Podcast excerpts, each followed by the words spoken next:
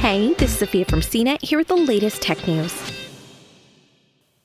Apple's iPhone 13 event has been put to bed, and in it we got the expected iPhone 13 announcement, as well as a refreshed 10.2 inch iPad, a big upgrade for the iPad mini, and a new Apple Watch Series 7.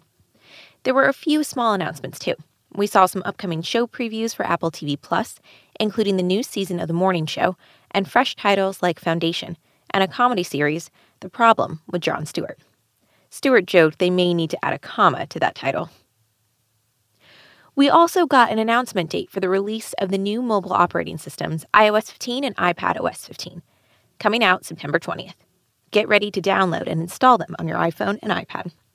Apple showed off a complete new line of iPhones. They all got updated to a new A15 Bionic chip, a 6 core CPU with two high performance cores, four high efficiency cores, and a quad core GPU. All the back cameras have been significantly upgraded with wider apertures and new video features. The buzziest is cinematic mode, which will allow phones to have a professional level rack focus where you can slide between focus subjects gracefully in a video. You can also choose where to focus by tapping on the screen, or even holding down to lock focus on a subject. The iPhone 13 Pro camera now has a macro lens, able to shoot a subject from less than an inch away. Apple says it's also making improvements to the software that recognizes people's skin tones, and you can now apply tone and warmth filters that the camera will remember.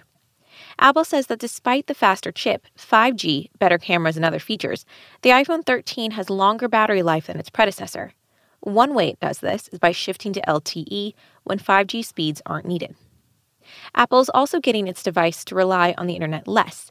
Many Siri requests, for example, will stay on the device, a first in the 10 years since the voice assistant was first introduced. The iPhone 13 Pro has a bigger battery, a new Super Retina XDR display with 1000 nits of peak outdoor brightness, 25% higher than last year. And it can change frame rate on the fly, increasing frame rate to 120 Hz when you need to match games and some video, but ramping it down to 10 Hz when you don't. Prices remain the same as the last generation. The iPhone 13 starts at 799 the iPhone 13 mini starts with double the capacity, 128 gigabytes at 699. You can also get a 512 gigabyte version now, which used to only be available on the Pro models. The iPhone 13 Pro will keep its 999 starting price, and the iPhone 13 Pro Max will start at 1099.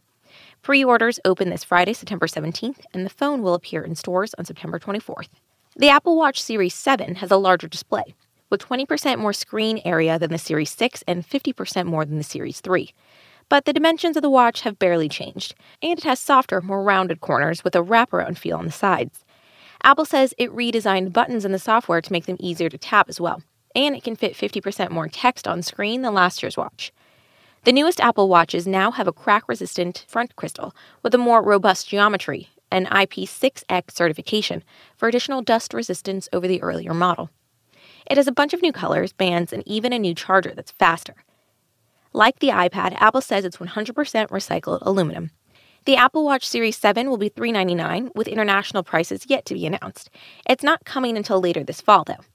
Apple will also keep selling the Apple Watch Series 3 for 199 and last year's Apple Watch SE for $279. Since launching last year, Apple's focused its $10 per month Fitness Plus service on getting you to sweat. But this year, it's adding a meditation option, which will include all sorts of different calmness, kindness, and gratitude meditations. Just like Apple's other classes, it'll be updated weekly on your phone and watch. Apple's always had hidden features to compete with friends in its motion and activity app, and now the company's adding group workouts too.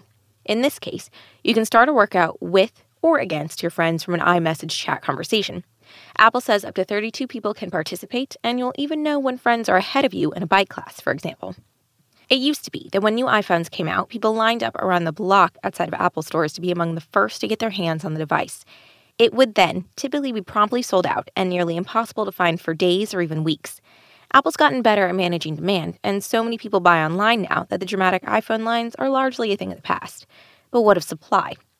In the pandemic, we've learned that our international supply chains are rather fragile, and our reliance on overseas manufacturing has led to shortages of all sorts of products, from cars to video game consoles to garlic. So far, indications are Apple's been able to avoid these issues, in part thanks to its aggressive long term planning. That doesn't mean you'll have easy access to an iPhone at launch, but it shouldn't be as hard to find as, say, a PlayStation 5. There are rumors the Apple Watch, on the other hand, may have limited supplies at launch, but that's because of a non pandemic problem. According to rumors, Apple struggled to get production going smooth in order to produce at high volume. For more of the latest tech news, visit cnet.com.